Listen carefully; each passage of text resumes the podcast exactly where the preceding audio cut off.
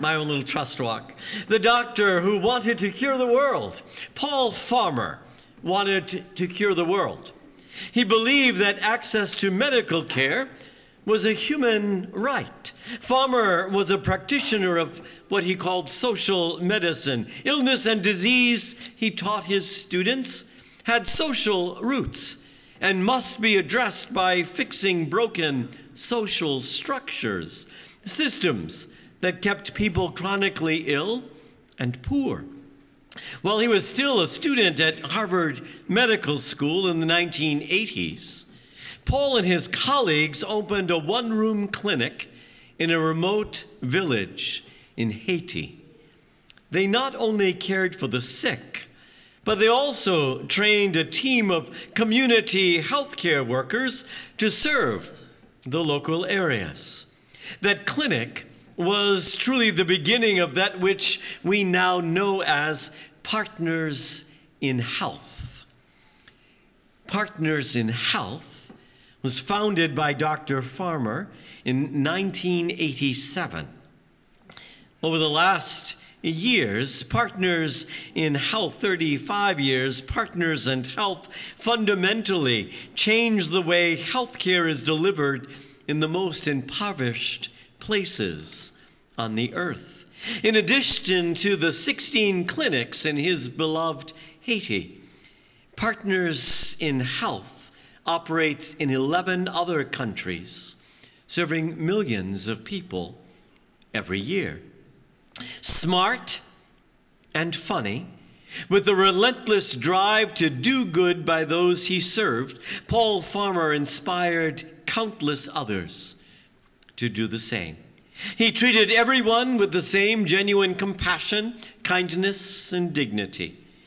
He seemed to specialize in overcoming dysfunctional violence and helped to improve the lives of those truly suffering, those who were truly poor and vulnerable. He lived among the people he was treating, moving his family to Rwanda and to Haiti for extended periods of time. Dr. Farmer raised millions of dollars for Partners in Health. He had a contagious enthusiasm, you might say, and a considerable nerve. He didn't ask for money as much as he challenged donors to look that perhaps each of us carries a responsibility that we care for one another around the world.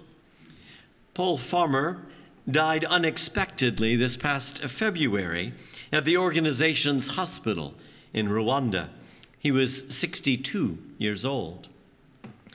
In Tracy Kidder's book, Mountains Beyond Mountains, The Quest of Dr. Paul Farmer, a man who would cure the world, Paul Farmer explained what drove his love of being a doctor. And I quote, "God gives us humans everything that we need to flourish, but he's not the one who's supposed to divvy up the loot. You want to see where Christ crucified abides today? Go to where the most vulnerable, the most poor, the people who are suffering, and that's where he is." See, the late Paul Farmer, I think, in so many ways modeled the role of shepherding that Jesus calls, I think, each one of us to take on, to accompany one another through the steep paths and the dangerous ridges that we all must walk in our lives, not diminishing the danger or the pain, but always with a willingness to help one another to make our way through those experiences. See, I believe that the challenge of taking up the Good Shepherd's staff is to face the truth despite our own fears, to seek out God's light, if only a flicker in the midst of overwhelming darkness, to reach out to grab someone who's falling despite their own tenuous grip. See, it's in our very simple, each of our own acts of generosity, love, forgiveness, that I think we give rise to the voice of Jesus, who is the Good Shepherd. I've been thinking this week about those voices, and of course on this Mother's Day weekend, I can't help but think of my own mom, who is that voice that, as one of her 4 children, we all knew so well. And I think in the past I've shared with you that with my mom, it wasn't stories at bedtime, but she'd sit at the piano and sing. And all these years later, I still hear her voice. At night, oftentimes, on times when the day has been challenging or difficult, the voice of my mom's bell-like tone is singing out, how much is that doggy in the window?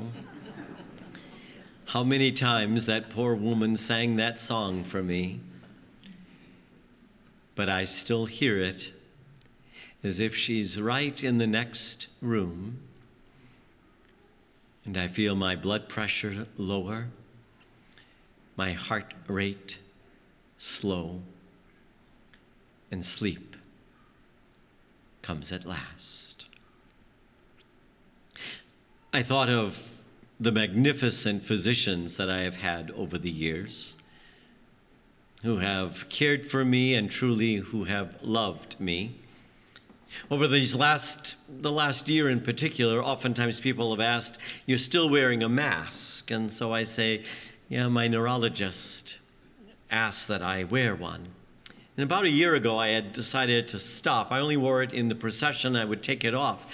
And I have one of these Apple watches, and I was preaching. I had taken my mask off, and all of a sudden, I felt the vibration in my wrist, and it was the neurologist from U of M.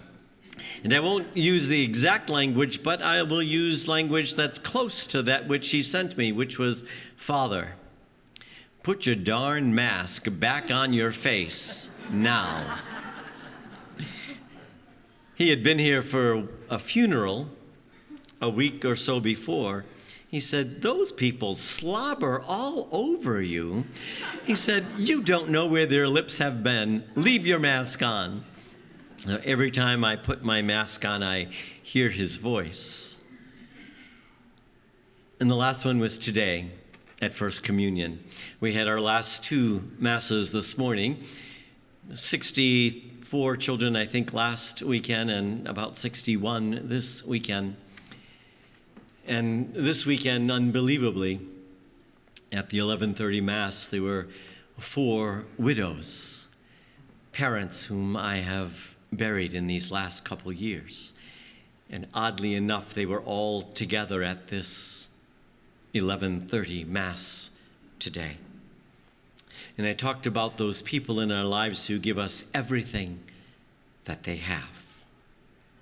And I asked, who are those people in your life? Giving them a hint of what tomorrow we would be celebrating. Of course, Mom came strong and clear.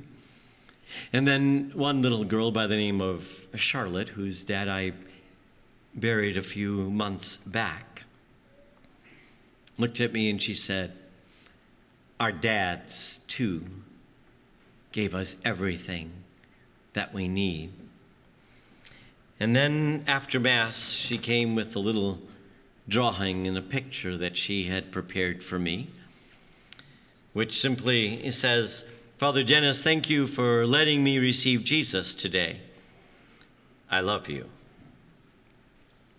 And when I blessed the rosary that she had on her hand, on her wrist, she said,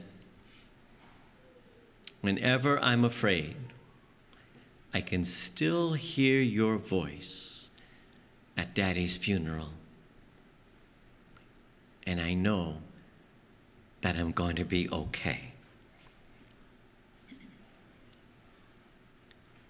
Throughout our lives, the number of people who walk with us, who shepherd us, who touch our hearts and change us forever other people who follow in the ways of the Lord Jesus, the Good Shepherd. I pray that one day when Charlotte is bringing her child to church, maybe in some little way she'll still remember my voice in her ears, believing that even in the midst of not being able to understand anything at all, we're loved. Who are the voices who've shepherded you through your life? And who are the ones in your life with your voice have you shepherded? Before you close your eyes tonight, give thanks for the ones whose voice you still hear, and for all of the ones who wait to hear your voice.